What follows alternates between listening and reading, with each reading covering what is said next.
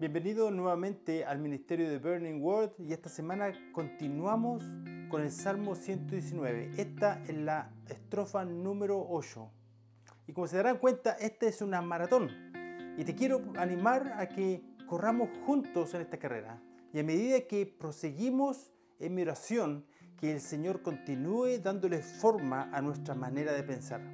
Que también continúe dirigiendo nuestros pasos al centro mismo de la voluntad de Dios y de la vida cristiana.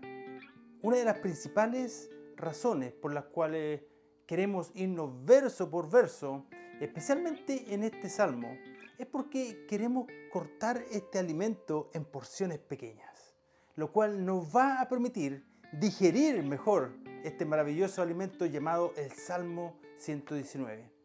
Quiero comenzar como en otras ocasiones leyendo toda la estrofa y después compartimos los dos primeros versos. Entonces esta estrofa va desde el verso 57 al 64 y dice así, mi porción es Jehová, he dicho que guardaré tus palabras, tu presencia he suplicado de todo corazón, ten misericordia de mí según tu palabra.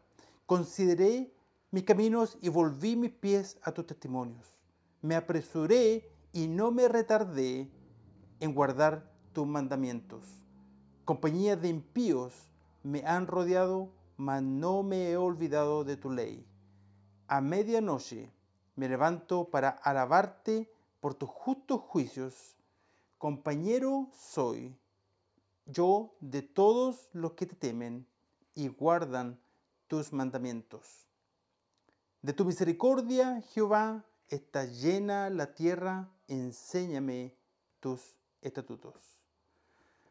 Entonces, una de las cosas que quisiera recalcar acerca de esta hermosa estrofa es que tres veces, si ustedes se puedan dar cuenta, tres veces nos habla de, acerca de guardar sus mandamientos. Y aquí te quiero persuadir de la importancia de guardar la palabra de Dios en tu corazón. De hecho, 21 veces se usa esta palabra hebrea, llamar, solo en este Salmo 119. Y el salmista aquí comienza con esta declaración de obediencia. Esta es una declaración pública y esta declaración marca el paso o el ritmo para el resto de la estrofa y para nosotros, para que sepamos que todo el resto de esta estrofa descansa en esta primera línea. Sin embargo, esta estrofa comienza en un nivel mucho más alto. Antes de que exprese ese optimismo, ¿cierto? Ese compromiso comienza con su relación con el Señor. Todo compromiso, toda obediencia fluye a partir de nuestra relación con el Señor. Todo esfuerzo por colocar primero compromisos, promesas, juramentos, son solo una otra forma de legalismo y de fariseísmo.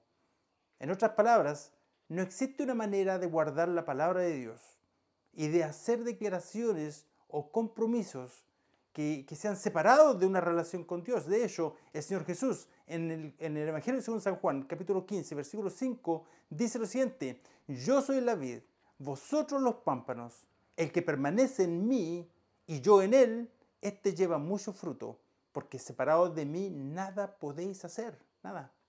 Y dice, esta estrofa dice, mi porción es Jehová. Esto es lo que está impulsando esta promesa de obediencia. Eh, no juramentos o compromisos, cuyo origen muchas veces es nuestra carne.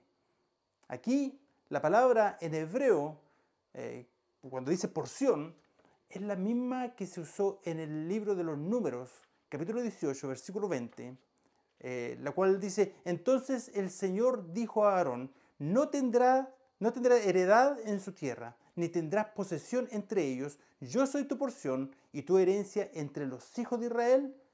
y la verdad es que como probablemente sepan, Israel entró a la tierra prometida bajo el liderazgo de Josué. Y de ahí se dividió la tierra entre las diferentes tribus, ¿verdad? Y cuando vino el turno de los levitas, Dios les dice que no heredarán ninguna tierra, sino que para ellos hay algo mucho mejor. Yo, dice el Señor, seré vuestra porción y vuestra herencia. Y en la práctica, los levitas y sus familias vivían de los diezmos u ofrendas traídas por las familias de Israel, a quienes ellos servían y ministraban. Pero el punto principal aquí es que para los hijos de Dios, tener a Dios en sus vidas es tenerlo todo. De la misma manera que el apóstol Pablo escribía más tarde en lo referente al regalo de Dios a los hombres, su único hijo, decía, el, que no eximió ni, ni su propio hijo, sino que lo entregó por todos nosotros, ¿cómo no nos dará gratuitamente también con él todas las cosas? Eso está en Romanos 8:32. También en el Salmo 16, versículo 2, dice, oh alma mía, dijiste al Señor, tú eres el Señor, para mí no hay bien aparte de ti. Y más tarde en el versículo 5 dice, más, dice, oh Señor, porción y mi herencia y mi copa, tú sustentas mi destino. El salmista aquí declara que Dios es su porción y su herencia y su mejor posesión. ¿Qué mejor hubiese podido tener, verdad? Sino a Dios mismo. Y aquí lo que realmente quiere decir es que no existe nada ni nadie que pueda realmente satisfacer tu corazón o el mío, ah, sino solamente Dios. Debemos darnos cuenta de que esta satisfacción que experimenta el salmista se basa en el hecho de que Dios ha venido a su vida a través de su palabra. Así es que eh, puede decir que Dios es su porción en la medida que Él viene en su encuentro a través de su palabra y ahí decide caminar en ella y guardarla. Luego, motivado por la gracia de Dios, promete guardar su palabra. ¿No es ese el deseo de todos los que han nacido de nuevo? De hecho, esa es una evidencia, ¿verdad?, del nuevo nacimiento. No se trata de que tenemos que guardar eh, la palabra de Dios como si fuera una de esas cosas que debemos hacer para agradar a alguien, sino que mi deseo profundo es guardar su palabra, debido a que Dios me ha dado un nuevo corazón.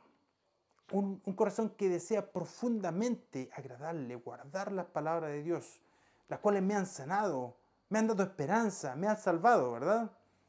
Y dice en el versículo 58, tu presencia es suplicado de todo corazón. La verdad es que este verso es el resultado de lo anterior. Si Dios es su porción y todo lo que necesita mi corazón y mi alma, entonces le voy a buscar de todo corazón. Eh, llega a la conclusión de que si es que va a poder guardar la palabra de Dios, solo sucederá por la gracia que Dios solo puede proveerle. En pocas palabras, no es algo que suceda ah, solo debido a la disciplina o a la fuerza de voluntad, ¿verdad? Sino que eh, es debido a la gracia que solo Dios puede darnos. Y aquí el salmista nos dice que necesita desesperadamente el favor y la presencia de Dios para poder seguir al Señor. Y dice, ten misericordia de mí según tu palabra. Aquí esta petición por misericordia, la verdad es que jamás va a estar basada en un derecho o en méritos, sino que solo de acuerdo a las promesas de Dios. Lo que está diciendo es en pocas palabras, sosténme con tu gracia para cumplir tu palabra. Fortaléceme con tu palabra para seguir tu palabra. Y esta es una oración que Dios desea responder. Porque si se dan cuenta, el verso dice, de acuerdo o según tu palabra. En pocas palabras, lo que el salmista trae en oración, Dios ya prometió cumplir. Y aquí el salmista hace esta petición, la cual ha traído a Dios en un número de ocasiones durante el, transcurso de este salmo, ¿verdad? Porque reconoce la verdad que su vulnerabilidad y su fragilidad, lo que hace aún más evidente su dependencia de la misericordia de Dios. Y en esta ocasión yo te quiero animar, querido amigo o hermano, a que ores de esta manera. Este es el tipo de oración poderosa, eh, que puedes invocar a Dios y recordarle su palabra, pero sobre todo que te humilles delante del Dios Altísimo, porque Él es Dios y Él es digno. Así que pídele al Señor por su favor, por su presencia y gracia, las cuales la verdad que te van a sostener y te van a fortalecer para vencer tentaciones y para sobreponerte a las circunstancias Esta es una oración que debería ser nuestra oración. Esta es la oración de un creyente maduro que está delante del trono del Señor, ¿verdad? Eh, te quisiera hacer esta pregunta. ¿Es el Señor tu porción? ¿Tienes un vacío en tu corazón que nada ni nadie puede llenar? ¿Puedes decir como el salmista, eh, tu presencia es suplicado de todo corazón? Cuando le conoces, cuando conoces al Señor a través de su palabra, Él puede satisfacer tu alma, puede saciar tu, tu sed.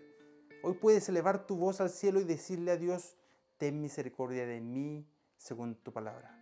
Esta es una oración que Dios escuchará y responderá de acuerdo a su palabra. Que Dios te bendiga y será hasta una próxima oportunidad.